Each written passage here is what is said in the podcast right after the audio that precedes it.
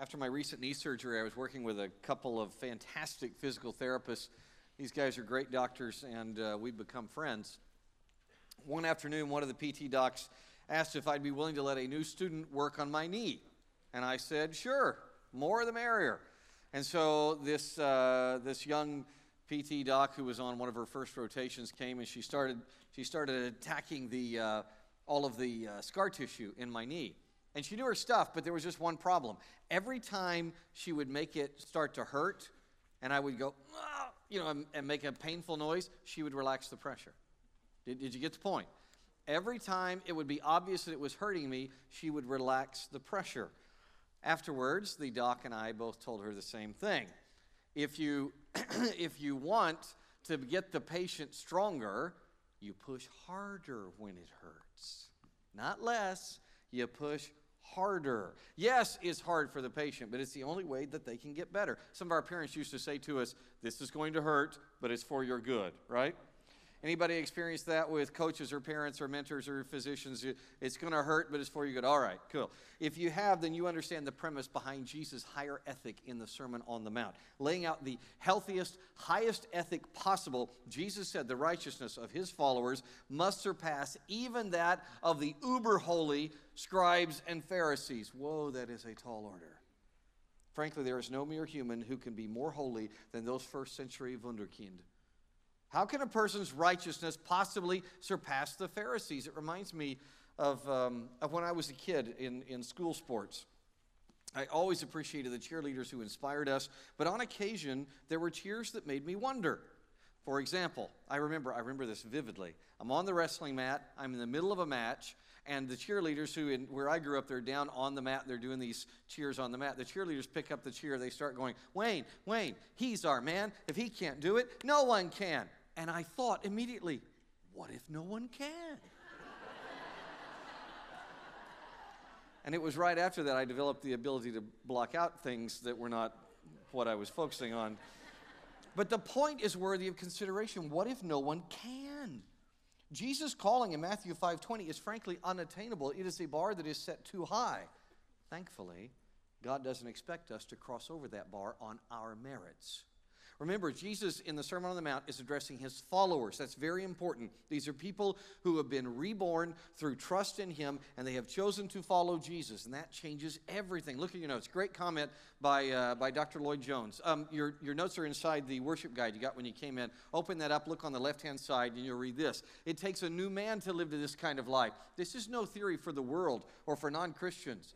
No man can hope to live like this unless he is born again, unless he has received the Holy Spirit. It is to such people that our Lord addresses this noble, exalted, and divine teaching. It is not comfortable teaching to consider, and I can assure you it is not an easy thing to spend a week with a text like this. Amen. But this is the Word of God. And this is what Christ would have us be. It deals with our whole personality down to the little practical details of life. Close quote. So let's get into some of those little practical details of life where Jesus, who saves us, hurts us for our good. Open your Bible, Matthew chapter 5. Matthew 5, and let's read verses 20 through 26. For I tell you, unless your righteousness surpasses that of the scribes and Pharisees, you will never enter the kingdom of heaven. You've heard that it was said to our ancestors, Do not murder and whoever murders will be subject to judgment. But I tell you, everyone who is angry with his brother will be subject to judgment. And whoever says to his brother, Fool, will be subject to the Sanhedrin. The Sanhedrin was the religious council that oversaw uh, a number of different things in Jewish life. But whoever says, You moron, will be subject to hellfire. So, if you're offering your gift on the altar and there remember that your brother has something against you, leave your gift there in front of the altar. First go and be reconciled with your brother, and then come and offer your gift. Reach a settlement quickly with your adversary while you're on the way with him, or your adversary will hand you over to the judge, the judge to the officer, and you'll be thrown into prison. I assure you, you will never get out of there until you've paid the last penny. Here we learn God's ethic on arguments. God's ethic on arguments. How many people here have ever been in an argument? Raise your hand really high if you've ever been in an argument. Raise your hand really high. Keep them up. Okay, that's there's a couple of guys that didn't raise their hands. I think you might want to check and see if they've expired because that's really and ridiculous thing to think of. That we all deal with arguments and disagreements, disputes, anger, disgust. It is part of nearly every day of life on this earth. Here's the main problem. In every age, in every place, the main problem is figuring out the different voices that are telling us how to handle those arguments. That's the biggest problem. There's always lots of voices saying how to handle the arguments. We've got to understand what are the different voices saying. A few years ago, um, this goofy video became a viral hit. Take a look and listen.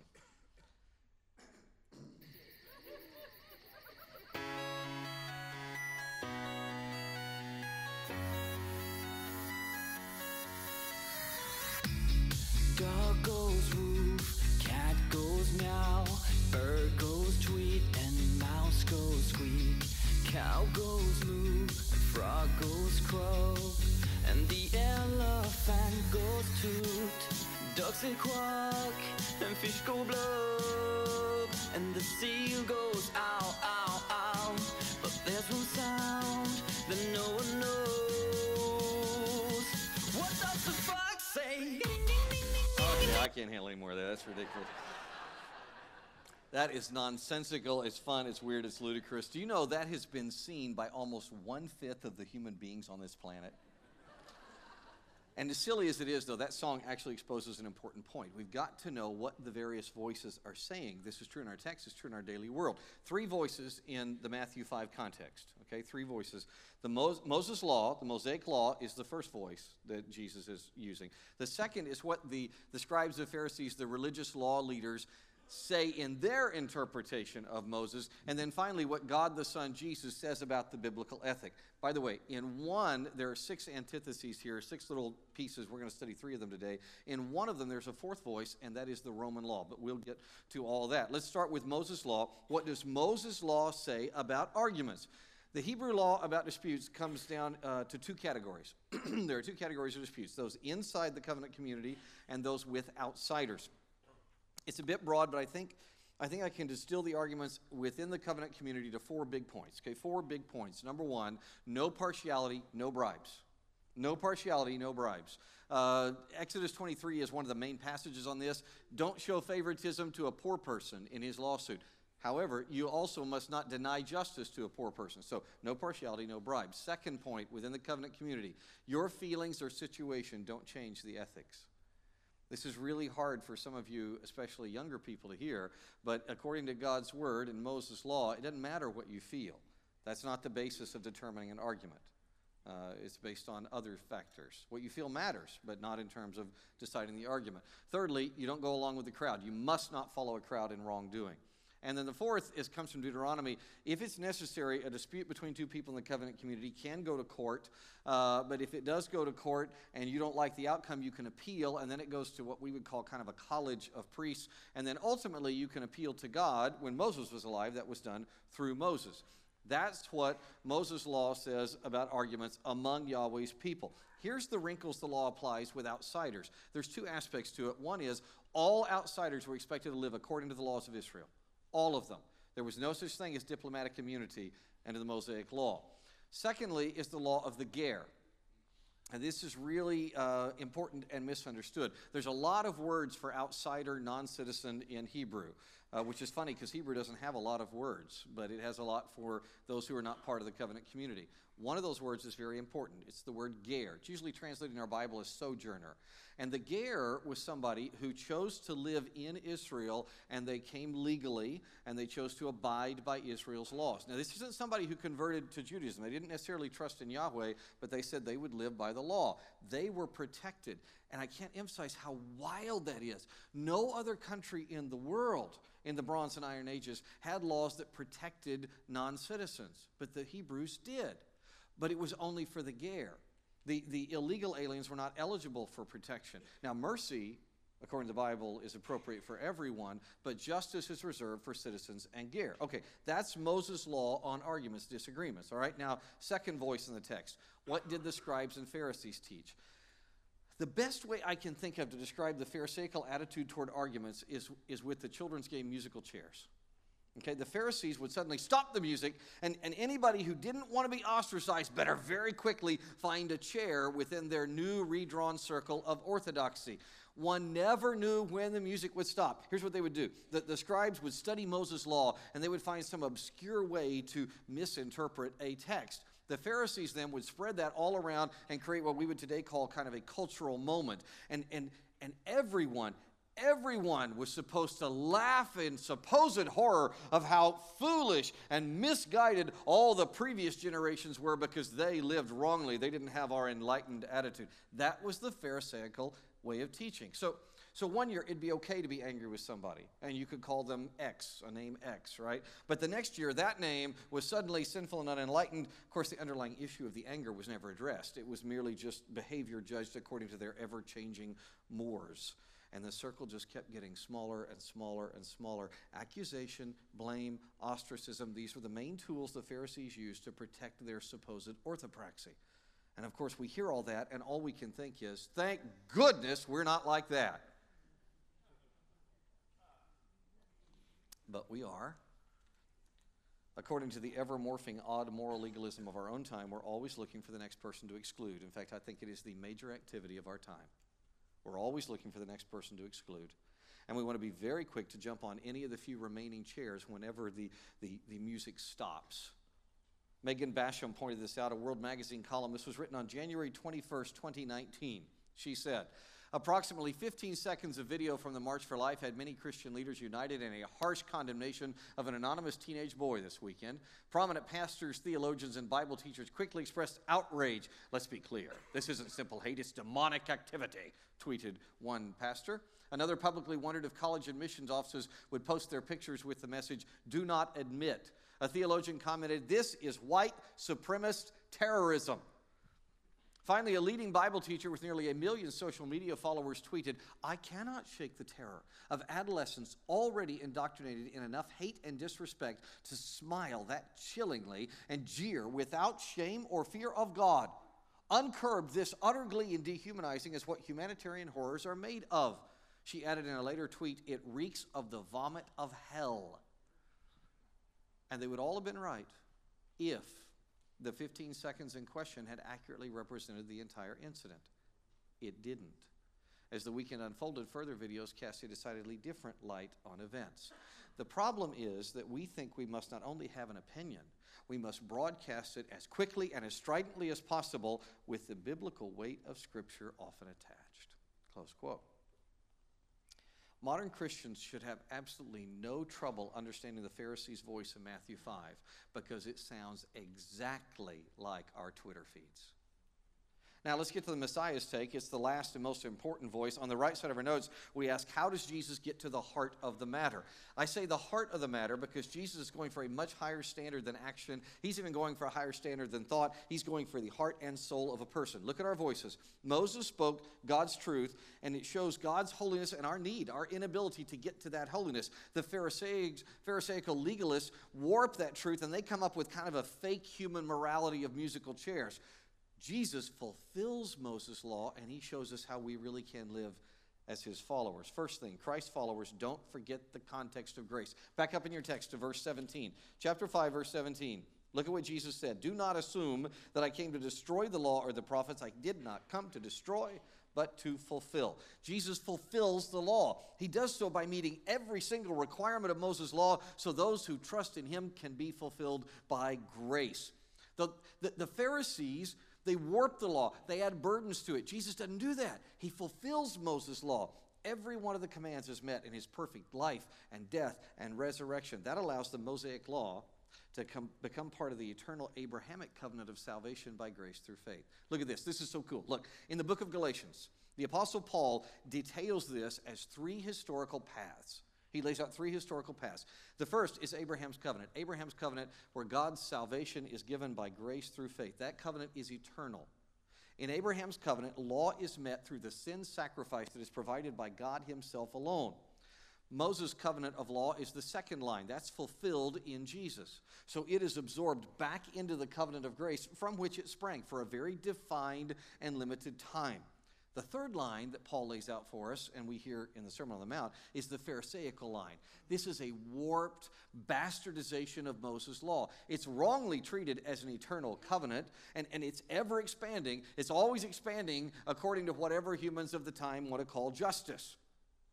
Jesus eliminates that Pharisaical line, he fulfills the Mosaic line, and he leads us right back in so we can be children of Father Abraham by grace. All God's people said, all right, so then by grace, the Lord says, don't foster anger with the brethren. Look at verse 22 again.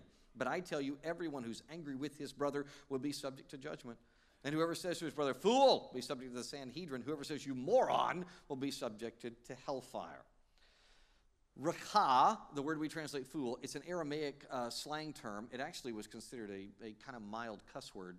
Um, it means empty headed, empty, especially regarding God or knowledge of the truth you just heard a great translation of Rakah. Our Christian sister with the million followers who tweeted about those Catholic boys, she said, without shame or fear of God. That's Rakah. She called them Rakah. The Greek term we translate moron is moros. Now, it doesn't just mean what we think of as moron, idiotic, it also means immoral. Calling a fellow Christian either of these carries dire consequences. As with all anger toward our brethren, there is both earthly embarrassment and there is an eternal loss of rewards. That's why it says, so as through fire. Uh, Corinthians talks about this. It says, you will be saved, yet so as through fire, right? There's judgment. By the way, the point is not the actual words. It's, it's not, Jesus himself, twice after this, calls people morose. He uses the word. The point is to think and care. We only use confrontation when it's really warranted. And when we do so, we speak the truth in what, everybody? In love. Sometimes anger is appropriate, but anger never stays in Moses' law. Godly anger is found fulfilled in grace. It is never based on the Pharisaical zeitgeist, the spirit of the age that says, Oh, I better get out in front of this. I better look like I'm the cool kid part of the crowd. I want to make sure that I'm not seen as a bad guy. No! Our anger is from Jesus' heart, so it takes time to think and care. Uh, Mrs. Basham, the, the journalist we read earlier, I think she understands this. L- listen to the end of Megan's excellent column that we read from earlier. She said, we, le- we left it here. We think we must not only have an opinion, we must broadcast it quickly and stridently as possible with the biblical weight of Scripture often attached. This is a far greater error than the so called fake news, as we use faith as a cover in our rush to judgment. Think of the young man whose face has now been plastered across the media, opening him to enduring attacks and penalties, and consider the travesty that Christians helped make that happen. God's word warns us not to show any preference to the poor over the rich, because that too can be a temptation in matters of truth and justice. We likewise shouldn't show preference to a Native American man over white teens without waiting for further facts. And I just want to tell you, I, I agree with that, and I'm saying that as a Native American man. She goes on. Some church leaders have since deleted their condemnation, while others have admirably expressed remorse and asked for forgiveness. Sadly, some of the most prominent have let the slander stand, leaving it to be drowned by whatever newer topics fill their feeds. Whether that's the fault of cowardice, laziness, or ignorance, it is conduct unbecoming our Lord's service. If we have time to condemn, we have the time to correct she finishes with this No matter how great our desire to show remorse for past and present collective sins, we can't let our emotion run away with our discernment. Hot takes should be anathema to people who are charged to be slow to anger and slow to speak. I love this last line. The reconciliation of tomorrow won't stand if it's built on the lies of today. Close quote. Jesus gets to the heart of the matter by teaching us to remember the grace context and not to foster anger with the brethren. His third point is to reconcile with adversaries. Now, get this. Like most pagans, the Pharisees taught that ritual of worship is all important, but Jesus says reconciliation is more important than ritual. If your brother has something against you, you run take care of that as top priority. Now, I know uh, as you're thinking, that brings up a great question. You're, you're probably hearing it in your Julia voice uh, talking to George Orwell's Big Brother in 1984. But what if the claim against you is false? What if it's false? It's a great question. Thank you. Possibly you've lived that scenario, have you? I know I have. Wrongfully accused at, uh, at, at worst, misunderstood at best, I have a few times discovered somebody was mad at me. Since I am a quasi public figure, these, these adversaries felt understandable freedom to broadcast their complaints about me, sometimes robustly. Now, I don't know all the reasons behind Jesus' command for me to go to them and seek reconciliation. I do know this He's the Lord, and He is to be obeyed. And I'll tell you, I've learned one great thing. When you do obey Jesus, when you go meet face to face with your adversary, it is much more difficult to treat that person as a caricature or for them to do the same to you. When I sit down and have, have tea or, or coffee with an accuser, here's what I've experienced. We walk away understanding whatever our differences, we are each human beings who are loved by God. Joseph Epstein uh, covered this, a great article. Look at what Epstein wrote. He said George Orwell wrote a letter in 1938 to the poet Stephen Spender in which he, in effect, registered his regret at having finally met Spender. The reasons for this might amuse. Before their encounter, Orwell reports he had disdained Spender as a parlor Bolshevik because A, your verse, what I'd read of it, did not mean very much to me. B, I looked upon you as a sort of fashionable, successful person, also a communist or communist sympathizer, and I'd been very hostile to the Communist Party since about 1935. And C, because having not met you, I could regard you as a type and also an abstraction. He goes on. Orwell adds, when you meet anyone in the flesh, you realize immediately he's a human being and not a sort of caricature embodying certain ideas. As a result, I shall never again be able to show any intellectual brutality towards him, even when I feel that I ought to. Close quote. All God's people said.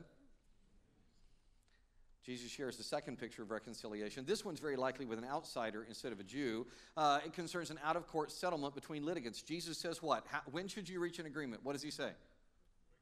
Yeah, ASAP, soon as possible. Reconcile with people. Do it for the sake of eternal loss, remember, losing rewards so as through hellfire, and also for the sake of earthly punishment, because if things go against you, you'll be suffering here. Now, that sparks another question. This is one I've been, asked really often. Uh, you're likely thinking it yourself using your, uh, your Napoleon imitation from George Orwell's Animal Farm.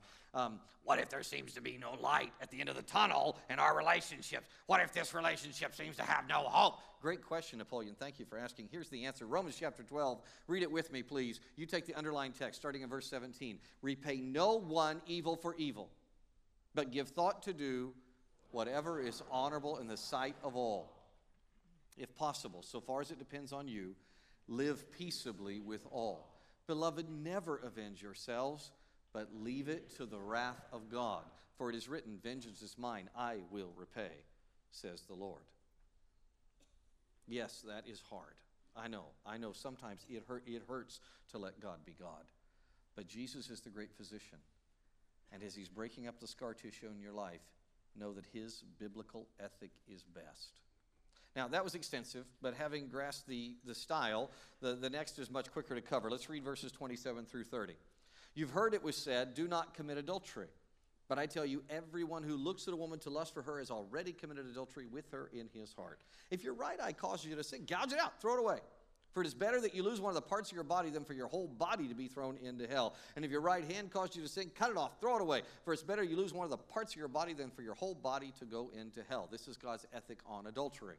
What does Moses' law say? That's our first voice. First voice is Moses' law. What does it say? Well, it's pretty clear. Seventh and tenth commandments, uh, Exodus 20. Do not commit adultery. Do not covet your neighbor's house. Do not covet your neighbor's wife, his male or female slave, his ox or donkey, or anything that belongs to your neighbor. One of my favorite theologians is actually here this morning, George Hillman of Dallas Seminary. Uh, he was once given a great synopsis. He was leading a men's Bible study, and a guy said this to George. Here's the summary of the seventh and tenth commandments A wise monkey doesn't monkey with another monkey's monkey. that's brilliant. But that's hard. Do you know why that's hard? Because we're monkeys. That's, that's monkeying around is what we do. In the immortal words of Davy Jones, hey, hey, we're the Monkees. We love to monkey around. Right? We, we are monkeys. How many of you have monkeyed around this way. Let me just say this. How many of you have coveted or compared, just wanted something that somebody else had? You've just wanted something somebody else had. Raise your hand. Raise your hand. Okay. I think we got all the hands this time except that one lady back there who apparently was never two years old. Um, once again, the law shows God's standard and our insufficiency. That's what Moses does. Now, what do the scribes and Pharisees teach? I think this is a pretty fair summary of their ethic. I drew this from a lot of sources. Let me just summarize for you. Let me explain. Don't take too long. Let me sum up. Um, adultery, according to the Pharisees, applied only to married people. That is, they, they saw it as a physical act only. They didn't deal with the mindset at all. They weren't worried about any mindset. And then get this one. This is going to blow you away. Here's what the Pharisees taught in the first century. If a man did lust for some woman, he could then go back and divorce his current wife for no reason and then marry the newer model in order to stay clean. How sick is that? I can objectify someone and then add abandonment and divorce to the pile and call it clean. Now, the, the, scribes argue this was the only way they could keep Moses' law current in the wild world of the first century. Never heard that before, have you? It's baloney. It was baloney then, it's baloney now. Again, Moses spoke the truth. Get our voices. Moses spoke the truth, exposes our need, our, our inability. The Pharisaical legalist response to that is to come up with this kind of warped, fake human morality. Jesus fulfills Moses' law. He shows us how to live as his followers by getting to the heart of the matter. How does he get to the heart of the matter? Two illustrations again. The eye picture is his first one. It's a brilliant way to say, guard your attention. Pluck out your eye is figurative language for seeing. And it's more than seeing physically. Look, the, the Greek infinitive we translate lust is epithymeo. Epithymeo means desire, it carries the idea of possession and control. This is not positive sexual desire. God loves positive sexual desire in marriage. You, you, you read the Song of Solomon in Hebrew, whoa, it is amazing. God loves healthy, positive sexual rambunctiousness in marriage. That's why he looks at him and says, Get drunk on each other, drink deeply, my lovers, imbibe. It's just beautiful stuff. This is negative desire, this is lust. So think this through. The issue isn't so much sexual, it's objectification and control. So here's what I think epithymeo is epithymeo is the core of rape, it's about control and power. Epithymeo is what, uh, is what women and men do when they flirt with somebody or, or when they date or marry somebody in order to control them. And that happens. Epithymeo is what both sexes do when they look at porn or they read salacious novels. It gives a false sense of strength and importance to somebody. That's why, that's why epithymeo is the real toxin, not masculinity, not femininity. Epithymeo is the problem. 2 Samuel chapter 11 verse 12 is one of the most heartbreaking verses in all the Bible. It says this, King David saw Bathsheba. He was, he was letting his eyes wander, epithymeo. King David did not guard his attention, and he ended up treating that woman and her family as objects. Jesus says, guard your attention, do not objectify. Years before Sandra Bullock made guarding one's eyes famous with her bird box, I received a really cool letter. Look at this, really delightful letter. I got this from a young man that I coached. He wrote and he said, Coach, from you I learned to look away from Victoria's Secret. You never said anything, but I noticed every time our team walked through the mall, you found something interesting on the other side. Thank you for teaching me to guard my eyes. Close quote. Guarding your attention is a heart issue. I mean, you know how this works, right? If you feed the thought, if you don't take it captive, it's going to grow. And horribly, then, that person over whom you lust becomes a mere object. Looking at the text, Jesus' hand illustration deals with the physical actions that, that always follow seeing. He says, he says, cut off the hand that sins. Of course, this sparks another query that you're posing in your voice of George Orwell himself. You're, you're asking this. You're saying, isn't this scary rhetoric? I mean, plucking eyes and cutting hands, it sounds like a literal bloody mess, right? Thank you for asking, George. It's an excellent question. Your British history actually provides the answer through the life of one of my heroes, the amazing William Tyndale. William Tyndale wrote the first popular translation of the scriptures into English. And by the way, that act was technically against the law when he did it. And, and, and in case you don't know, in translating the scriptures into English at the early days of the Reformation, William Tyndale basically invented your language, our language, modern English. You can read all about it in this fantastic book, God's bestseller. Highly recommend it. Very good book. Now, Sir Thomas More hated Tyndale. When I say Thomas More, you have to boo and hiss, okay? Uh, Sir Thomas More he hated Tyndale. He hated the idea of the Bible being in common people's hands. Uh, uh, if you don't know more, he was the original utopian elitist. Uh, I think he's a politician who would have been very, very uh, at ease in modern Brussels or Washington or the UN. Now, one of More's arguments against Tyndale's Bible was based on this text, the very text we're reading today. Um, here's, how it, here's how it goes down. A friar who was part of uh, Sir Thomas More's party, uh, one of his friars, was sent to this pulpit. This is the pulpit in Cambridge. Uh, it's at King's College. It, it, was one of the most, it was the center of the Reformation in England. And the friar preached one Sunday, and he said this By reading of the Holy Scriptures, will the whole realm come into confusion? A simple reader might take the language literally and pluck out his eyes And so the whole realm will be full of blind men to the great decay of the nation and the manifest loss of the king's grace. All right? The next Sunday, the great Reformation preacher Hugh Latimer entered that same pulpit, and he said, Simple people are quite capable of discerning between the literal and the figurative. For example, said Latimer, if we paint a fox preaching in a friar's hood, nobody imagines that a fox is meant, but that craft and hypocrisy are described, traits which are so often found disguised in that garb. now we know what the fox says. Unlike the foxy friar, Jesus knows that we can take, listen, he knows we can take his instructions seriously without wrongly taking it physically. Let's read our last two verses. Our last two verses. It is also said, verse 31, whoever divorces his wife must give her a written notice of divorce. But I tell you, everyone who divorces his wife, except in a case of sexual immorality, causes her to commit adultery. And whoever marries a divorced woman commits adultery. Here's Jesus' explanation of God's ethic on divorce. What does Moses' law say? We always start there. Jesus quotes Deuteronomy 24. That's the passage where Moses makes it legally acceptable for a husband to divorce his wife.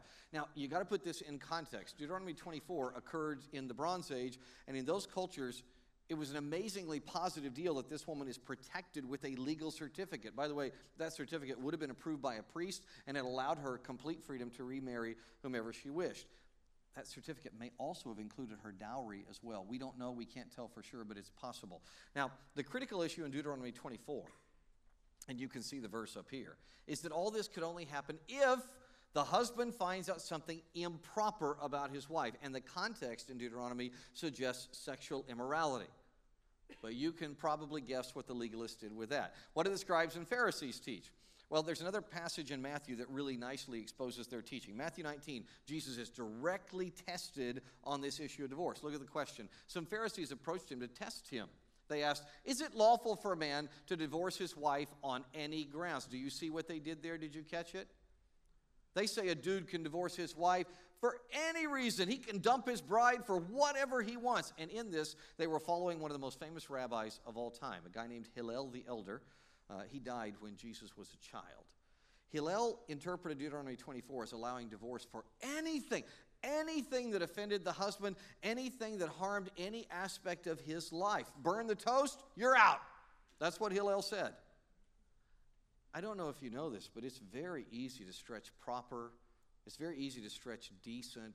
It's very easy to stretch from my own health. You can stretch those phrases to fit your own selfish desires very easily, right? If, if you doubt me, just go to New York. The lawmakers there right now are currently using that exact same logic to kill babies up until the moment of their birth. Now, divorce is the issue where Roman law comes into play as well. So, what was the Roman ethic? This is the one where we got Roman law. Here's the Roman law. This one's really simple. We have plenty of, of uh, examples of this from our documents that we have of Roman law. The official law of the empire any male or female can divorce for any reason at any time. Okay? Upon divorce, you're going to see this, the laws were slanted very much in favor of the female in divorce in Roman law. Upon divorce, the female receives her entire dowry back, and she also gets half of all property that was earned during the years of marriage. The Romans were trying to discourage men from divorcing their wives. All right? So let's review what we have here. What do the various animals say?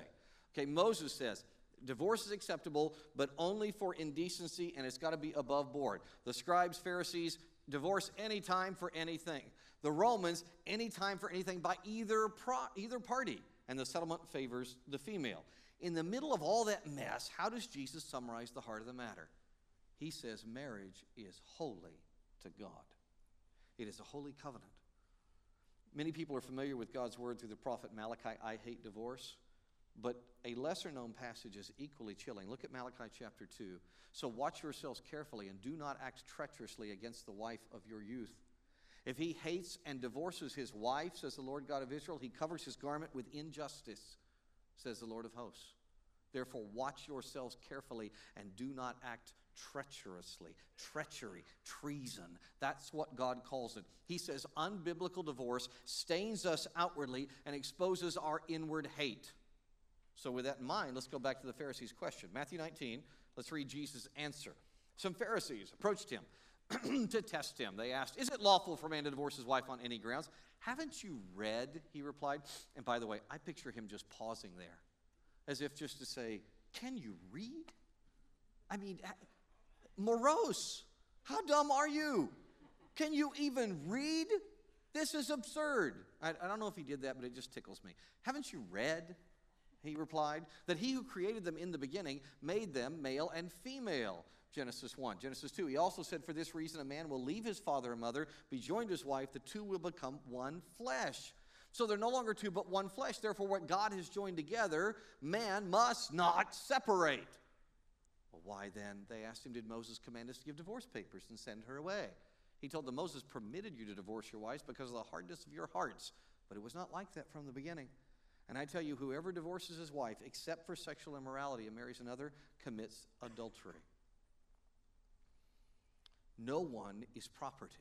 No one is an object. Males and females are combined into one in marriage. They are two people, male and female, joined into one by God. By the way, uh, Mark, when you look at the Gospel of Mark real quickly, Mark was a Roman citizen right? And he's writing to a Roman audience. And he wants to make sure all the Romans hear that Jesus closes the female side of this loophole as well. Remember, Roman law allowed the female divorce. So, so look, what, look what Mark says. Mark says, Whoever divorces, Jesus said to them, Whoever divorces his wife and marries another commits adultery against her. Also, if she divorces her husband and marries another, she commits adultery. Now, if you think that saying such things will get a pastor some angry mail today, and it does, just consider the fascinating context into which Jesus spoke these words. Did, did, you know this? Less than 10 years before Jesus said all this, this lady, Herodias, she is the granddaughter of Herod the Great, okay? Herodias divorced her husband and married his brother uh, Herod Antipas. John the Baptizer declared appropriately, that's scripturally unacceptable. It's wrong. Anybody know what that cost him? His head. Right? Herod Antipas and, uh, and Herodias had him killed. Herodias had him beheaded. Herod Antipas, get this. Herod Antipas is the ruler now of Galilee. Anybody remember where Jesus is giving this speech? Where is he? He's in Galilee. That's even more flamboyant than what John did. John was at least in another province. This is, he is putting his head on the block. And doing so, Jesus gets back to the bottom line of Moses' law. Except for sexual immorality, divorce is not acceptable for God's people. If the divorce is biblically unacceptable, then so is the remarriage. Now, later, uh, God's going to add a, a, a, second addendum specifically to address a problem that comes up, which is Christians who are married to non believers. 1 Corinthians chapter 7. But if the unbeliever leaves, let him leave. A brother or sister is not bound in such cases. God has called you to live in peace. So, what is God saying? Here's what He's saying Abandonment, if you're abandoned for the sake of Christ, death, or sexual immorality, these are the only legitimate reasons for ending marriage.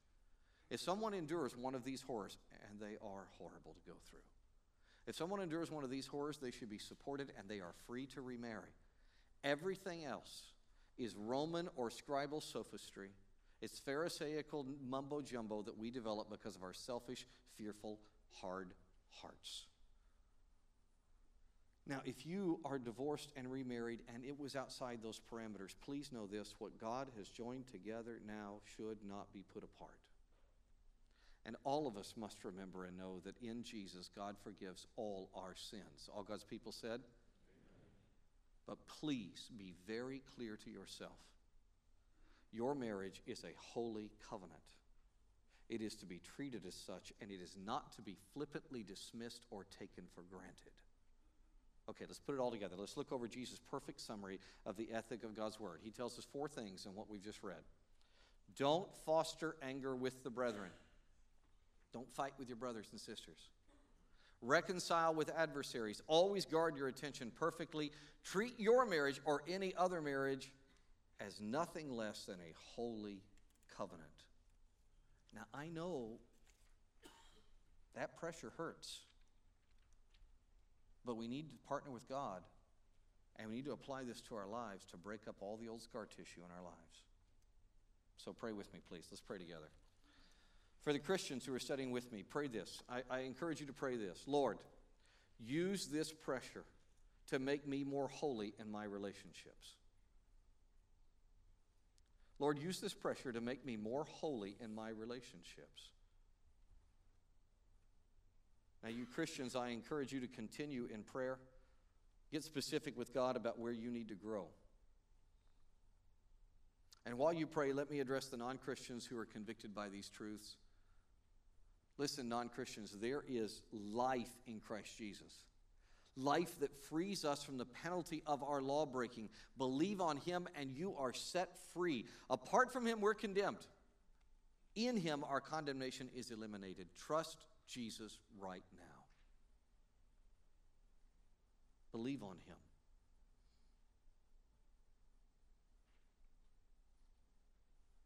If you just trusted Jesus, the Savior, raise your hand, please. Everybody else is still praying about their own life. Let me rejoice with you. Good. Amen. Lord, I, I must confess that I have fostered anger with brethren. I've gossiped. I've shared stupid things that shouldn't have been shared. Lord, I've had adversaries with whom I have not reconciled, haven't even noticed the need. I have not always guarded my attention perfectly. And horribly, I have treated marriages as something less than a holy covenant, at least in passing and it's ridiculous. And I am sorry. I beg you to change me, along with my brothers and sisters here, from the inside out, change us. It's good that it hurts because we want to be healthy and holy in our relationships for your sake. In Jesus' name, amen.